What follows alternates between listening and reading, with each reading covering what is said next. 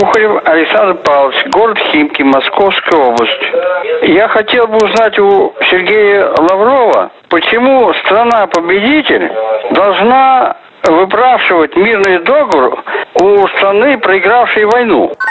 Не должны мы этого делать, и мы не делаем этого, и не будем этого делать. Мы не отдаем Курильские острова. Мы не выпрашиваем у Японии мирный договор. Всем привет, это подкаст «Медуза. Текст недели», в котором мы обсуждаем самые интересные, незаурядные любопытные материалы, выходящие на нашем сайте. Сегодняшний разговор пойдет о долгоиграющем международном конфликте, можно так сказать, о проблеме Курильских островов. Предмет, в общем, многолетнего спора между Россией и Японией, а до того между СССР и Японией, а до того, на самом деле, немножко даже между Российской империей и Японской империей. Мы, как солидная, ответственная держава, как страна государство-продолжатель Советского Союза подтвердили в свое время, что мы привержены всем обязательствам, которые брал на себя Советский Союз. Не так давно у нас вышел на эту тему текст «Замечательные стыдные вопросы о Курильских островах». Автор этого текста наш редактор Дима Карцев. Сегодня у нас будет такой немножечко подкаст-интервью, больше, чем обычно. Мы постараемся с Димой ответить на... Вернее, я постараюсь задать, а Дима, думаю, что легко справится с задачей ответить на самые интересные вопросы, связанные с этой проблемой, в частности, частности, откуда она взялась, что это за острова для начала, для многих, и это, в общем, не праздный вопрос. Почему они так нужны Японии, почему они так нужны России, и самое, наверное, главное, можно ли с этой проблемой что-то сделать, с этой проблемой, которая остается неурегулированной уже, в общем, 70 лет.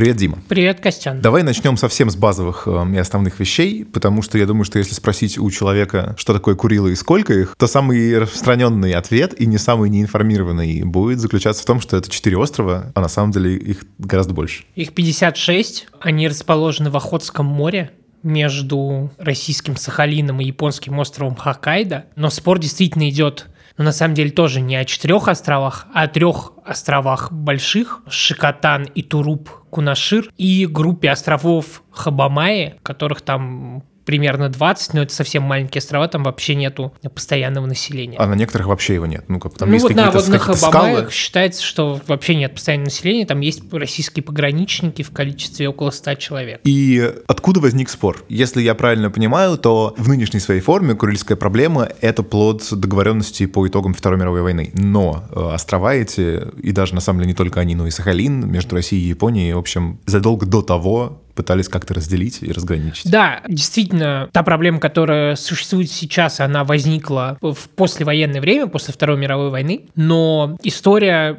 берет свое начало еще в 19 веке, потому что тогда Россия и Япония впервые поделили между собой Курильские острова и остров Сахалин, которые до этого вместе колонизировали, было много всяких стычек, и, в общем, они в какой-то момент договорились поделить. И по первому договору Россия получила 52 крупных острова, то есть Северная Курила, а Япония получила вот эти самые четыре острова, о которых, собственно, сейчас и спор. Потом был новый договор, и Россия отдала Японии все Курильские острова, зато получила целый Сахалин. Потом была русско-японская война, и когда кусочек Сахалина опять отдали Японии. Да, а потом случилась Вторая мировая война, и Советский Союз, собственно, занял Курилы. Все Курильские острова, и, соответственно, отвоевал Сахалин. И тут возникла, собственно, проблема которая связана с тем, что Япония отказалась от суверенитета то есть от власти, от принадлежности Курильских островов, но Советский Союз не подписал тот самый договор, по которому это случилось. Это Сан-Франциский мирный договор, в частности, потому что в нем было прописано, что Япония отказывается от островов, но при этом там не было сказано, что они становятся советский. А, Сан-Франциский договор — это 50-й или 51-й год? 51-й год. 51-й год. Это год, когда Япония подписала мирный договор с США, собственно. США еще ну, 40, другими, да, 48 странами.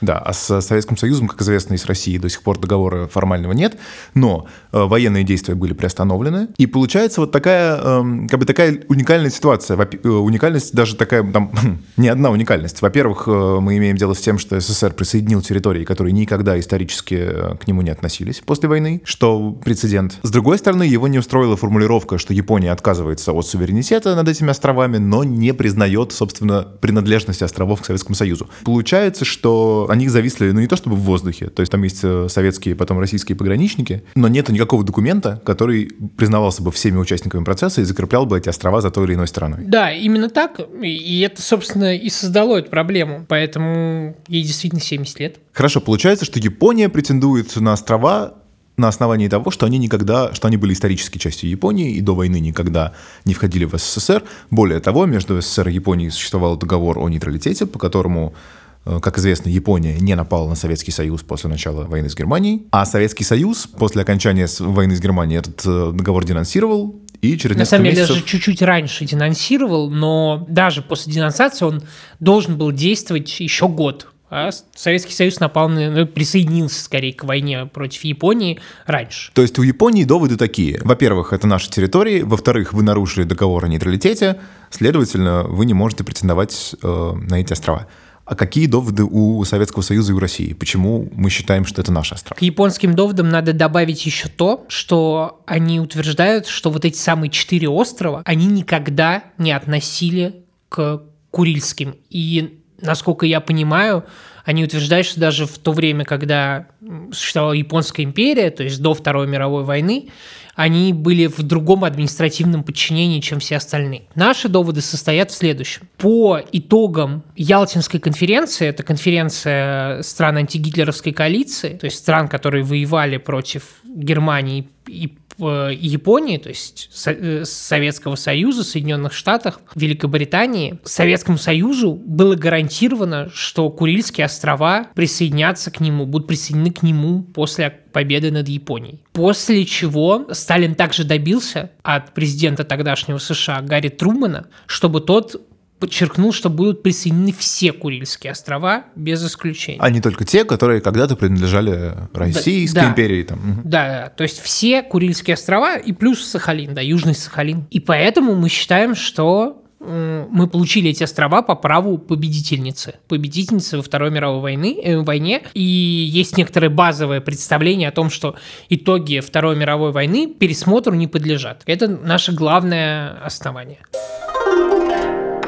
И получается, что проблема принадлежности этих островов, она никуда не девается вот с 51 года. Ну, даже на самом деле раньше, с 45-го, но в 51 году она возникла из-за того, что получилась вот такая странная ситуация. Япония не признала, э, отказалась от островов, но мировое сообщество не признало, что они советские, Советский Союз вообще не подписывал мирный договор с Японией. Но при этом, как я понимаю, и вообще один из самых интересных моментов в твоем тексте, наверное, это про то, как эта проблема, проблема возвращения северных территорий, как Япония их называет, трансформировалась э, в сознании, как она из некого такого рядового территориального спора стала частью японской идентичности, причем это произошло буквально там за 10 лет. Да, это действительно достаточно интересно, потому что изначально Япония была, японское правительство было согласно на довольно мягкие условия сделки с Советским Союзом. История была в том, что Советский Союз после смерти Сталина начал искать какого-то контакта с Японией, и это было вполне взаимное желание. И Советский Союз предложил вернуть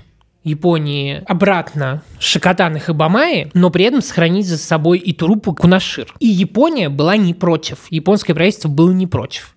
Но тут в дело вступили Соединенные Штаты Америки. Вот это тоже отличный сюжет, он такой немножко конспирологический, с одной стороны, с другой стороны, ну, действительно, тут, ну, вот так, так иногда бывают устроены международные отношения. На самом деле тут нет э, большой конспирологии, это известный факт. Другой вопрос, что есть разные интерпретации его. Дело в том, что не только э, Советский Союз оккупировал, то есть присоединил фактически э, часть территории, бывшей территории Японской империи, но Наоборот, на юге японских островов а, американские войска заняли архипелаг Рюкю с известным всем островом Окинава и сделали там военные базы. Которые существуют до сих пор. Да. И когда американские дипломаты узнали о том, что СССР собирается договориться с Японией, точнее, Япония собирается договориться с СССР, они сказали, ну хорошо, если вы согласны отдать Советскому Союзу свои бывшие острова, тогда мы просто тоже присоединяем э, к себе вот этот самый архипелаг Рюкю объявим его своей территорией. После чего позиция Японии резко ужесточилась, и они просто, ну, отказались от тех условий, которые предлагал Советский Союз. Тут в чем суть? Э, большинство ученых, причем не только наших, но и западных, считают, что таким образом американцы сорвали сделку Японии и СССР. Есть и другое мнение, оно состоит в том, что американцы таким образом хотели, наоборот, дать дополнительный аргумент Японии в разговоре с СССР. То есть сказать, «Э, дорогой наш СССР, если мы сейчас, если вы отдадите нам только два острова, а не все четыре, то к нам и америка... американцы присоединят другие острова.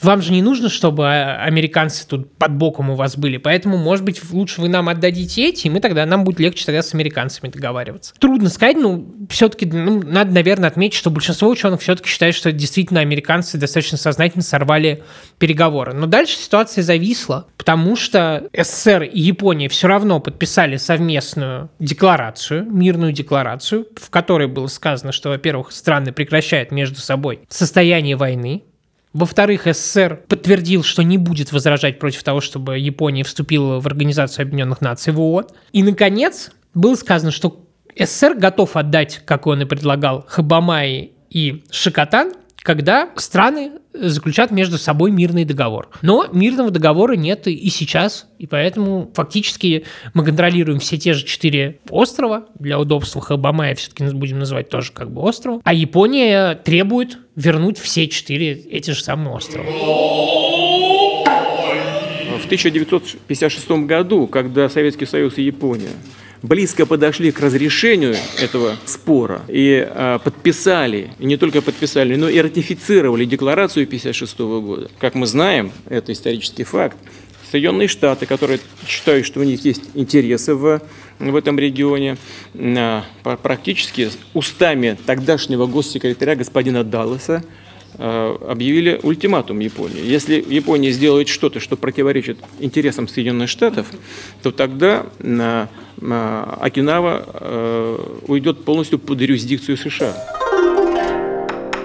Ну, давай вернемся к тому сюжету, который я заявил э, в вопросе о том, как эта проблема в японской политической жизни трансформировалась да. в одну из ключевых. Соответственно, Японское правительство, как я уже сказал, в 50-е годы, если бы не позиция США, скорее всего, согласилось бы на обмен и не было бы территориального спора. При этом уже тогда были группы, которые требовали вот этой жесткой позиции возвращения всех островов. Это прежде всего Лига бывших жителей этих островов, потому что сразу после войны около 17 тысяч человек, 17 тысяч японцев вынуждены были покинуть свои дома. И тут нужно понимать, что они, ну, получается, почти столетие жили там. Это уже внуки первых японцев япон... первых японских жителей, граждан полноценных этих островов. Соответственно, да, для них это была ну, настоящая драма. Пусть их было не очень много, но все равно. Плюс за то, чтобы вернуть все острова, выступало правительство э, префектуры Хоккайдо, то есть самого северного острова Японии. Это тоже была позиция достаточно жесткая. Но японское правительство это все не очень волновало, и более того,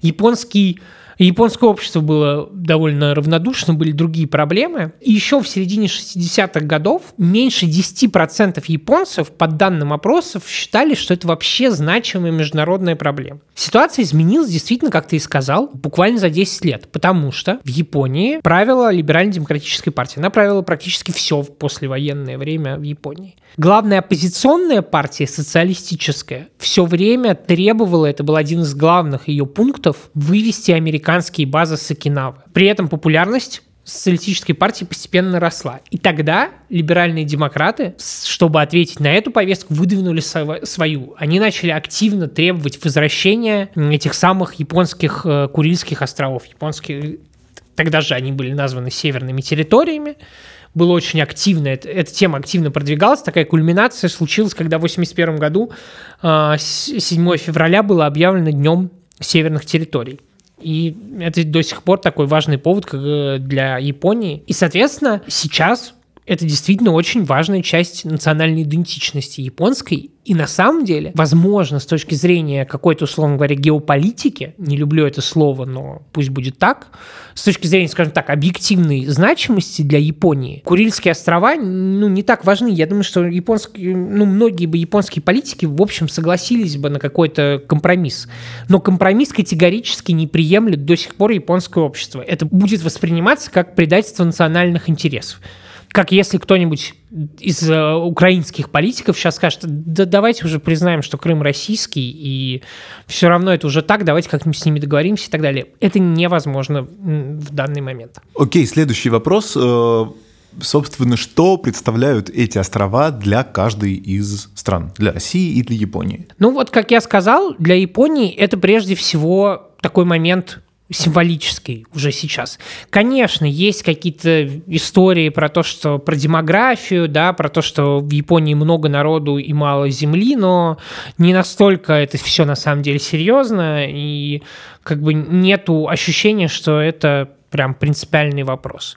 Поэтому в случае Японии, скорее всего, нужно говорить более о значимости внутриполитической. Ну, тут ну, при этом нужно иметь в виду, что считается, что вокруг Курильских Южных Курил очень хорошие запасы рыбы, а рыболовство – это важная отрасль в экономике Японии. Плюс российские ученые считают, что там есть одно из немногих, а возможно единственное рентабельное месторождение рения, такой редкий металл, который используется в электронике, и Япония является его главным потребителем, поэтому, возможно, это, это на Итурупе, и, возможно, поэтому им нужна, нужны острова, но это на самом деле мнение российских ученых, которое не то чтобы сильно подтверждено. Это для Японии. Для нас, как ни странно, для России, Курильские острова в последние годы стали не менее, а более значимыми. И вот почему. Дело в том, что Курильские острова защищают Охотское море от входа подводных лодок. В Охотском море у нас крупная база в районе Петропавловского... Как, военно-морская. Военно-морская база в районе Петропавловска-Камчатского. Там стоят наши лодки. Если однажды Япония вернет себе Кунашир и Туруп, то через пролив между Хоккайдо и Кунаширом смогут проходить в том числе американские подводные лодки. Это такой наш большой страх. И тогда, соответственно, российские корабли окажутся менее защищенными, чем сейчас. А для нас эта база очень важна, потому что эти самые подводные лодки, которые стоят там, способны наносить теоретически ядерный удар по западному побережью США. Мы их хотим защищать. Тут в чем проблема? Некоторые военные эксперты считают, что у России просто сейчас нету технологий, для того, чтобы эти самые подводные лодки могли уходить в открытые океаны и базироваться где-то еще. Им нужно быть близко к к порту. И, соответственно, они дорогие в производстве, поэтому здесь две проблемы. Во-первых, все знают, где они есть, и если страда, если уничтожить хотя бы одну, то это, в общем, большая проблема. Соответственно, а каждый, хочешь не хочешь, э, каждую нужно защищать. Такая вот ситуация. Это я просто к тому сделал это замечание, что страх американских подводных лодок, его не нужно считать э, да, некой фантомной угрозой. Здесь речь не о том, что американцы непременно нападут, а речь о том, что у нас есть определенный потенциал для обороны или для сдерживания, и когда он находится под угрозой, то это непосредственная угроза безопасности страны, без относительной вероятности конфликта. Ну, то есть мы понимаем, что, конечно же, вся эта проблема возникла в том числе и во многом из-за российской внешней политики, то есть да, но это уже другой, другой момент. Важно, что в, в реальной ситуации это э, проблема. Хорошо, и вот получается, что уже 60 лет эти острова остаются препятствием для заключения мирного договора. При этом 60 лет Россия и Япония, СССР и Япония, ну, худо ли бедно, живут, сотрудничают, пытаются договориться о каких-то там совместных экономических зонах, хотя эти договоры особо ни к чему не приводят. Но, в общем, не воюют, встречаются, Борис Ельцин ходит в баню, э, Синзаба приезжает к Путину, и вроде все хорошо. Соответственно, вопрос такой, можно ли что-то сделать с этой проблемой и нужно ли что-то с ней делать, если все вроде как бы, ну зачем чинить то, что не сломано? Я думаю, что решить эту проблему в обозримой перспективе не удастся потому что она не требует немедленного решения. Как ты правильно только что сказал, Япония и Россия отлично общаются, меняются, устраивают экономический обмен, друг друга поддерживают и так далее. Все и так нормально. Но если кто-то все-таки всерьез попытается решить эту проблему, то есть что-то изменится, то у одной из сторон обязательно возникнут проблемы внутри. Получается, что будучи нерешенной, эта проблема в целом менее рискованна и менее опасна для российско-японских отношений, чем попытки ее решить. Вот такой Даже не для российско-японских отношений, а для внутренней политики каждой из стран. То есть понятно, что скажем, для Японии это более значимая проблема внутриполитическая, но для России тоже. Мы все знаем, что по данным опросов у нас подавляющее большинство населения выступает категорически против передачи Курильских островов, как я думаю, любой другой территории. Да, число противников падает, но все равно это сейчас там 75%. И это, конечно, тоже будет большим шоком, если мы что-то такое, что-то такое сделаем. И понятно, что действительно в своем нынешнем состоянии, когда все так, как есть, это куда удобнее всем. Но получается, что даже документально или как-то зафиксировать нынешнее положение тоже невозможно, потому что каждой стран придется что-то признать, что она, возможно, не хочет признавать. Да. Поэтому невозможно решение даже компромиссного. Просто, ну, нету решения у этой проблемы. Да, решение у этой проблемы, конечно, в нынешнем виде, ну, то есть невозможно представить, как ее решение может быть документально зафиксировано. А в чем тогда смысл переговоров, которые возникают регулярно, и каждый раз перед ними, как правило, появляются слухи о том, что Россия может отдать те самые два острова, готовность отдать, которые говорил Советский Союз? Я думаю, что основной смысл, опять же, внутриполитический. Как правило, эти переговоры важны для действующего японского правительства. В данном случае это премьер Синзо Абе, который, когда пришел к власти в 2012 году, сразу же сказал, что он тот самый политик, который сможет договориться с Россией. В реальности у него ничего сделать особенно не получилось. Но он все время педалирует свою позицию человека, который вот он, который умеет разговаривать с Путиным. И тем самым получает определенную популярность в Японии. Ну, какие-то часть, очки зарабатывает. Часть его имиджа. Э, нынешняя российская власть совершенно не против поддерживать его имидж, такой имидж. Почему? Потому что даже в самые тяжелые моменты там, кризиса, украинского кризиса и российской международной изоляции Япония при АБЭ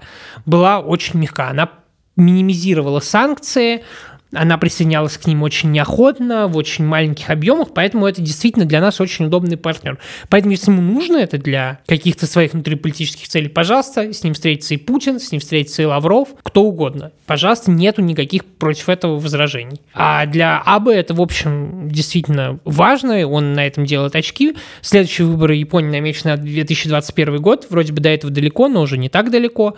Станет ли он премьером сам на третий срок? Насколько я понимаю, нет э, уверенности, но кто-то будет его преемником, и, конечно, он захочет, чтобы его же линию продлевал преемник. Мы с господином премьер-министром вчера говорили, я читал эти очень трогательные письма бывших жителей Южных Курил. На наш взгляд, нужно прекратить вот это вот исторический пинг-понг по этим территориям. Нужно в конце концов как-то понять, что фундаментальные интересы и Японии, и России требуют окончательного, долгосрочного урегулирования. В итоге такая немножко удивительная история о проблеме, чей масштаб, скажем так, довольно сильно и вполне по политическим причинам э, раздувался. В итоге она превратилась в некую проблему, которую невозможно решить, никто не готов ее решать, все готовы ее каким-то образом обходить или использовать в своих интересах, и пускай видимо, пускай все остается как есть, потому что это самое простое. Да, это самое простое. Э, у России тут какой еще может быть интерес дополнительный в каждом таком раунде переговоров? Например, он может быть чисто экономический. У России есть проблема с Курильскими островами, как почти с каждой нашей периферийной зоной. Они бедные, они трудно живут, хотя, надо сказать, богаче многих. Э, надо сказать, что Сахалинская область по ВВП на душу населения четвертая в России, а Курила относится к Скалинской области. И, соответственно, Россия, конечно, заинтересована в том, что туда приходил японский бизнес, развивал, Россия, Япония, в свою очередь, продолжала покупать у нас там нефть и прочие ресурсы. Поэтому мы как, как бы вот танцуем друг вокруг друга, но суть мы не готовы менять никак. Это был подкаст «Медуза. Текст недели». Меня зовут Константин Бенюмов. Как обычно, на прощание рекомендую вам слушать все наши подкасты, ставить им оценки, писать о том, что вам нравится и что не нравится на почту подкаст собака медуза.io. И до встречи через неделю.